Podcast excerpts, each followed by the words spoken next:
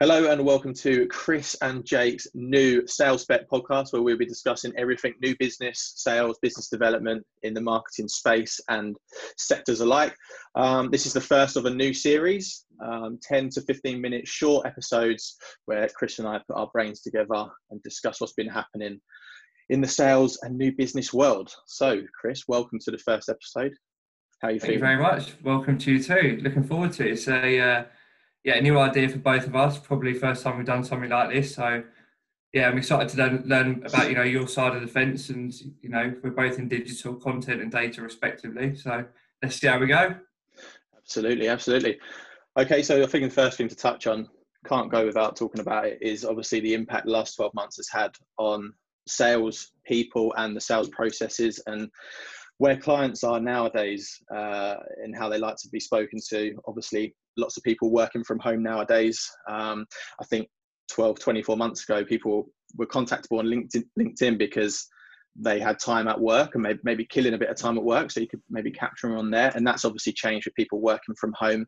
Um, obviously, cold calling to offices has completely changed as well. How have you seen the last 12 months um, from a reaching out and speaking to clients perspective? How are they interacting with you differently now than it was maybe 12 months ago?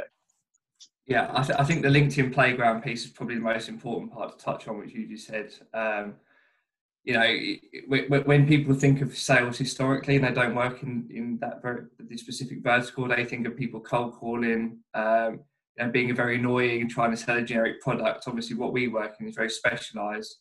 It's tailored to client requirements. Um, it's very bespoke to businesses, and ultimately they come first. You know, we we, we fit around them um, and tailor to that.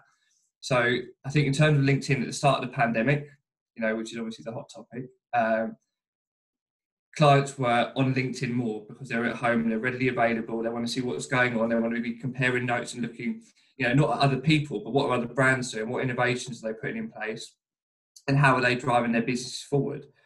Probably looking to see what not to do as much as what to do, um, because it was so much of an unknown. I think when this first happened, we saw a lot of success with reaching out directly on LinkedIn, um, and you know, organising new meetings with new logos and having some exciting conversations. But obviously, things started to settle down a bit, and the lockdown, you know, heightened. It became very much, you know, damage limitation mode for a lot of brands uh, that didn't have, you know, e-com presence or weren't, you know, in, in key sectors.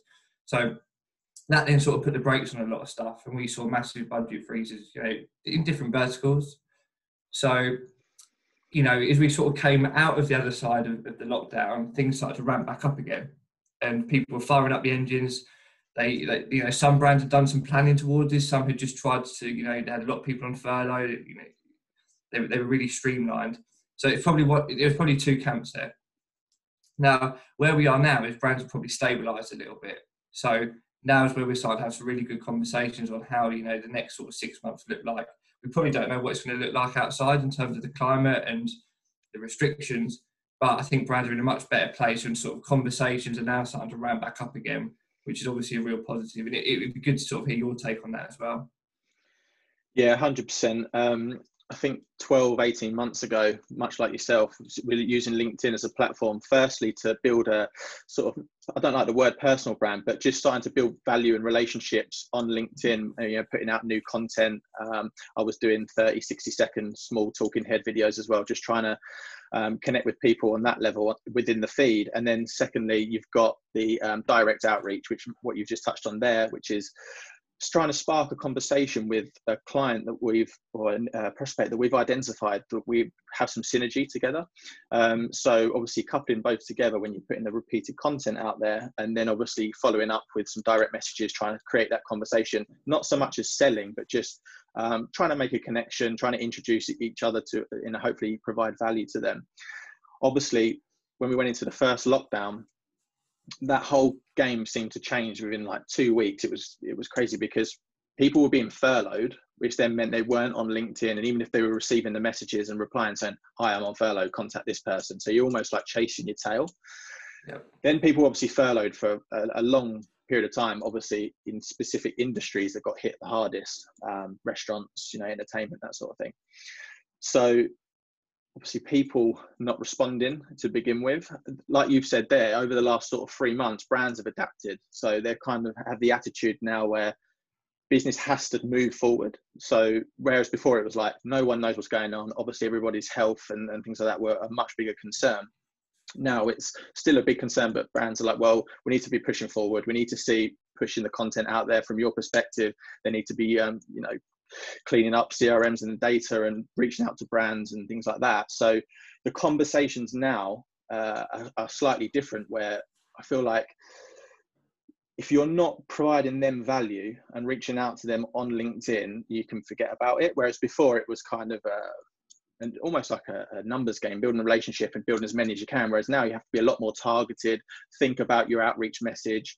Um, think about what you're going to offer them. Um, you know, in terms of uh, some ideas and implementations to spark that initial conversation because obviously people have got less time now there's less people in teams of others that have been furloughed and, and marketing people obviously have been let go unfortunately in certain industries. So yeah it was it was weird how fast that changed on linkedin uh, yeah, I think it, it's like it was absolutely rapid, and I think that that, that ultimately shows the importance of you know when you think about a classic sales funnel V shape, your always on presence and, and having your brand out there is incredibly important for you know I guess we could never prepare for what we were going to go through, but so that you're not necessarily going in cold. You know, you have a warm, you know, warmer conversations. I guess because people know who you are.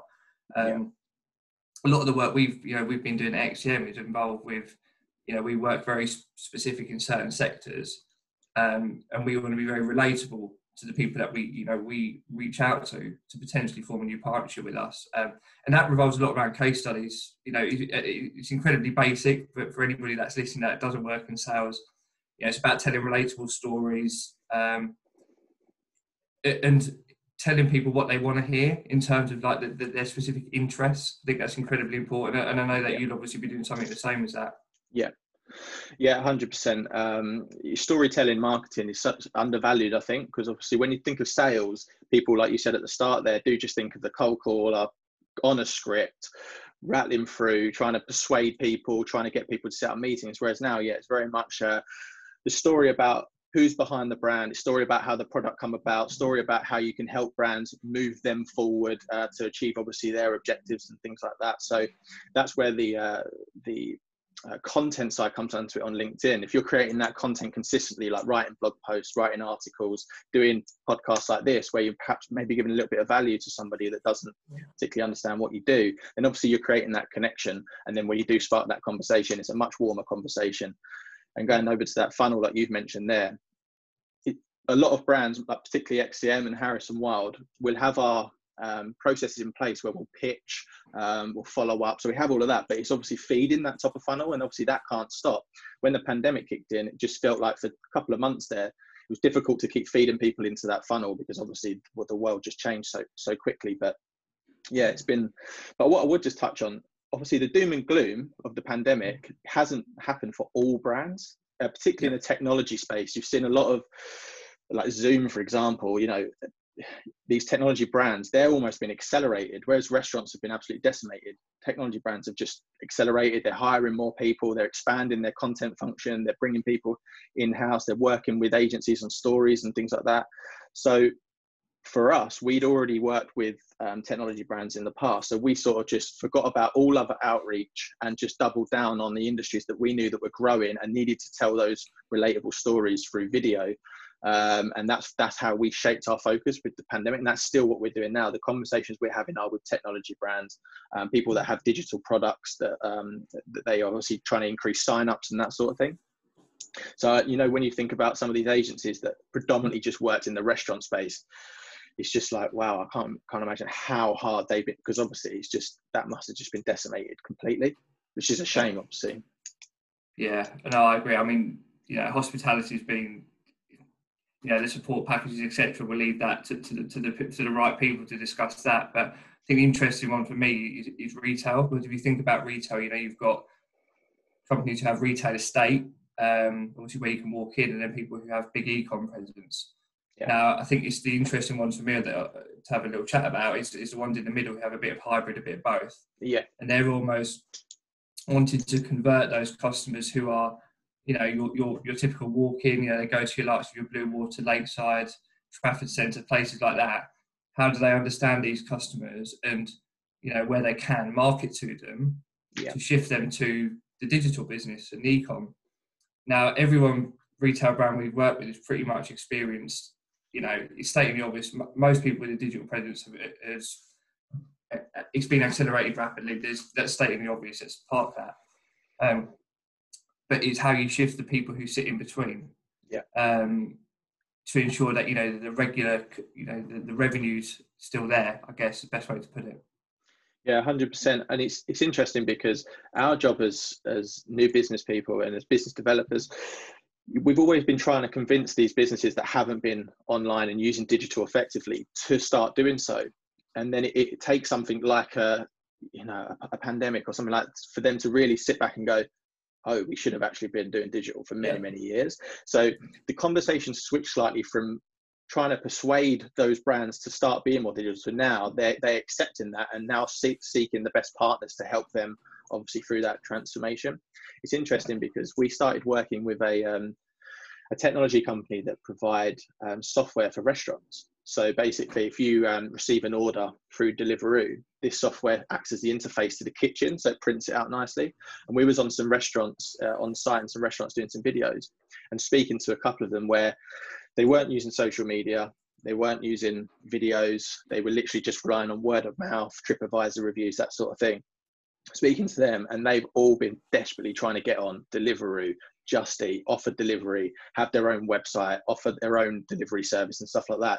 So brands in all industries now just playing catch up, um, effectively yeah. that haven't been obviously pushing digital first, and it's obviously just going to accelerate more and more, in my opinion. Yeah, yeah, exactly. And it's like you say, it's brands either either looking at what technology is out there in the in the market and in their sectors, and how do they use that to play catch up, as you said, or you know what technology do they have in place that they aren't maximizing again, that, that's a really important part because you think about some of the bigger brands out there.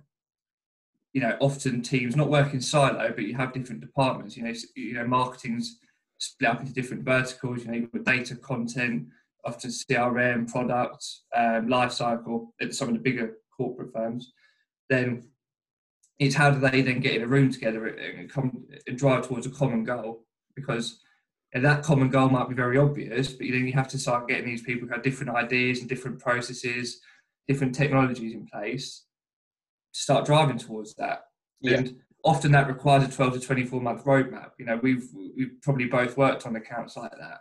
Um, and so it's now like a six to eight week kind of thing because yeah, you know that's that's how that's how accelerated it's been. And the acceleration part, you know, you know, to anybody listening, me and Jacob touched on that. You know, that is a very obvious statement. Um, but it's the it's the, the now how is that maintained? So mm. We've now had this big shift.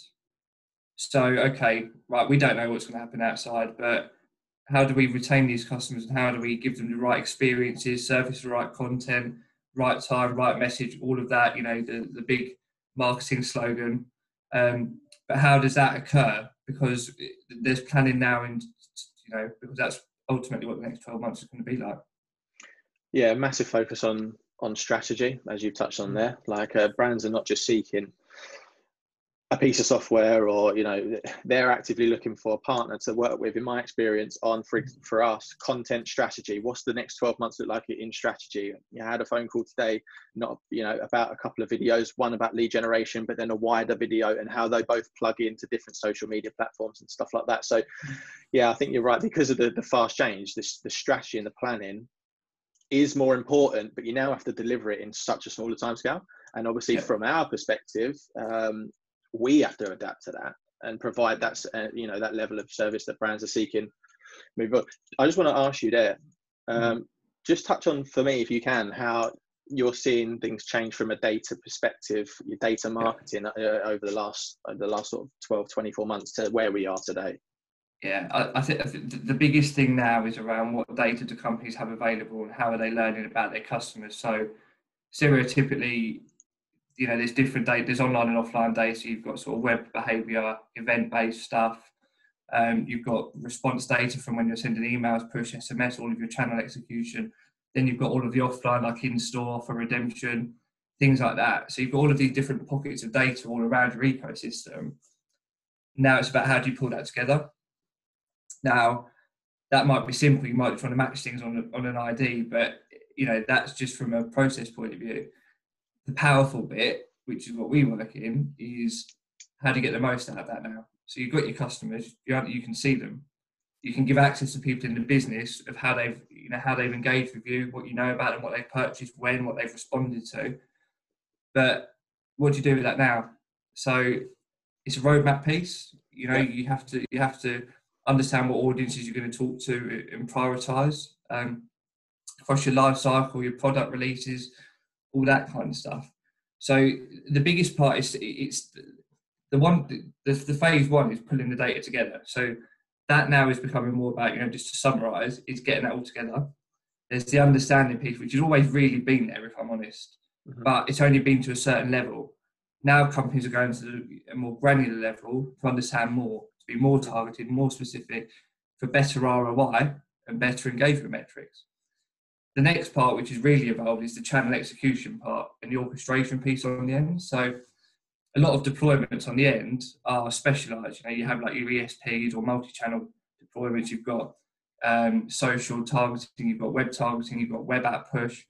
So it's now around how do we give the customer a, you know, not channelless experience, but an omni-channel experience, and showing them, you know, so you don't want to give them a 10% offer here, but then 25 here because it won't make any sense. Yeah. You want to encourage them to use the offer you, you've decided to give them based on their behavior and what they want to see. Mm. So that that putting that together is you know that that's now in play as well. So you almost got the middle part. The objectives never changed, but you've got these two parts on the end that are, you know, yeah, probably now at the forefront of a lot of brands we speak to. Certainly. Yeah, no, it's interesting because ultimately consumers nowadays they know what they want and uh, they want that they want that consistent experience from brands, whether it be through email, whether it be through SMS, a TV ad. They want to see that that consistency. So you're absolutely right. Well, what I'm going to do, Chris, is I'll wrap up this first mini short. I think it was around 20 minutes there. Um, thoroughly enjoyed your company. I think it was great to get your perspective on some how, how things are changing in your industry and, and obviously touch on how a little bit of scratching the surface about how sales is starting to evolve after the last 12 months. Um, and we will pick up the second episode next week. Um, yep. So thank you very much for your time. No, thank you. It's really good. And Thank you to anybody that listened and uh, supported our first little mini podcast. Absolutely. Okay, mate. Thank you very cool. much. Take care, Bye bye. Bye bye.